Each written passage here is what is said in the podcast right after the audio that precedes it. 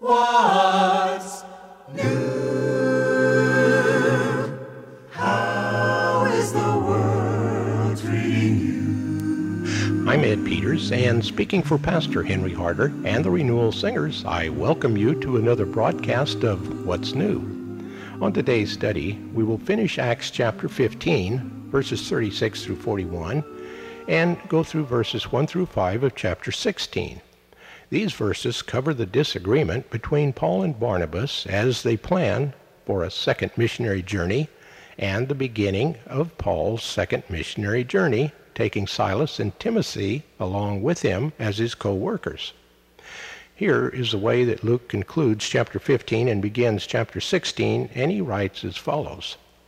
Sometime later, Paul suggested to Barnabas that they return again to Turkey and visit each city where they had preached before to see how the new converts were getting along. Barnabas agreed and wanted to take along John Mark. But Paul didn't like that idea at all, since John had deserted them in Pamphylia. Their disagreement over this was so sharp that they separated.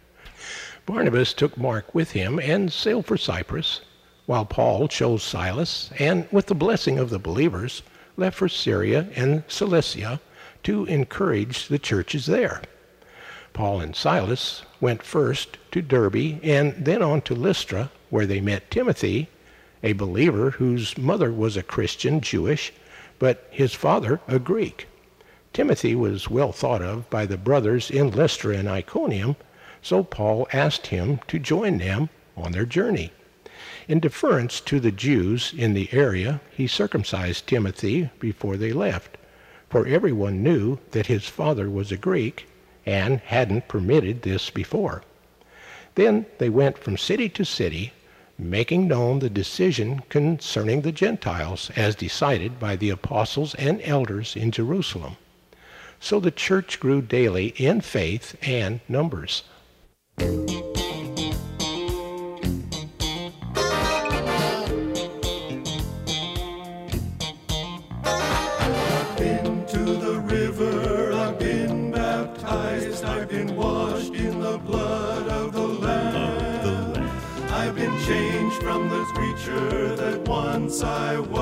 And redeemed is now my name. Oh, I've been changed. I've been changed. newborn. I've been newborn. All my life. My life has been rearranged. What a difference it made when the Lord came and stayed in my heart. Oh yes, I've been changed. Though my sins were as scarlet, they're white as snow. I was blind, but today I am free. I was lost in the darkness, but now I am found. I was blind, but now I see. Oh, I've been changed. I've been changed. I've been newborn. I've been newborn. All my life. My life has been rearranged. What a difference it made when the Lord came and stayed in my heart. Yes, I've been changed. Like the poor Hebrew children, I wandered along in a bare desert land to and fro. But I've crossed over Jordan to Canaan's land where the milk and honey flow. When at last in his presence I stand above, he will wipe all the tears from my eyes. And I'll thank him for giving a wretch like me lasting hope beyond the skies. Oh, I've been changed. I've been changed. I've been newborn. I've been newborn. All my life. My life has been rearranged. What a difference it made when the Lord came and stayed in my heart. Oh yes, I've been changed. What a difference it made stayed in my heart. Oh yes, I've been changed. I'm changed.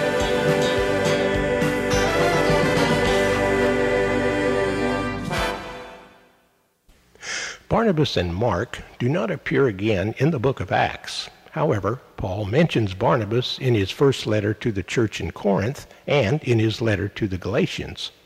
Mark evidently returned from his work with Barnabas and became associated with Peter. During Paul's first imprisonment, Mark was included in Paul's group. By the end of Paul's life, he came to admire Mark so much that he requested him to come to be with him during his final days. Now, here to bring us today's study is Pastor Henry Harder. Paul was getting restless.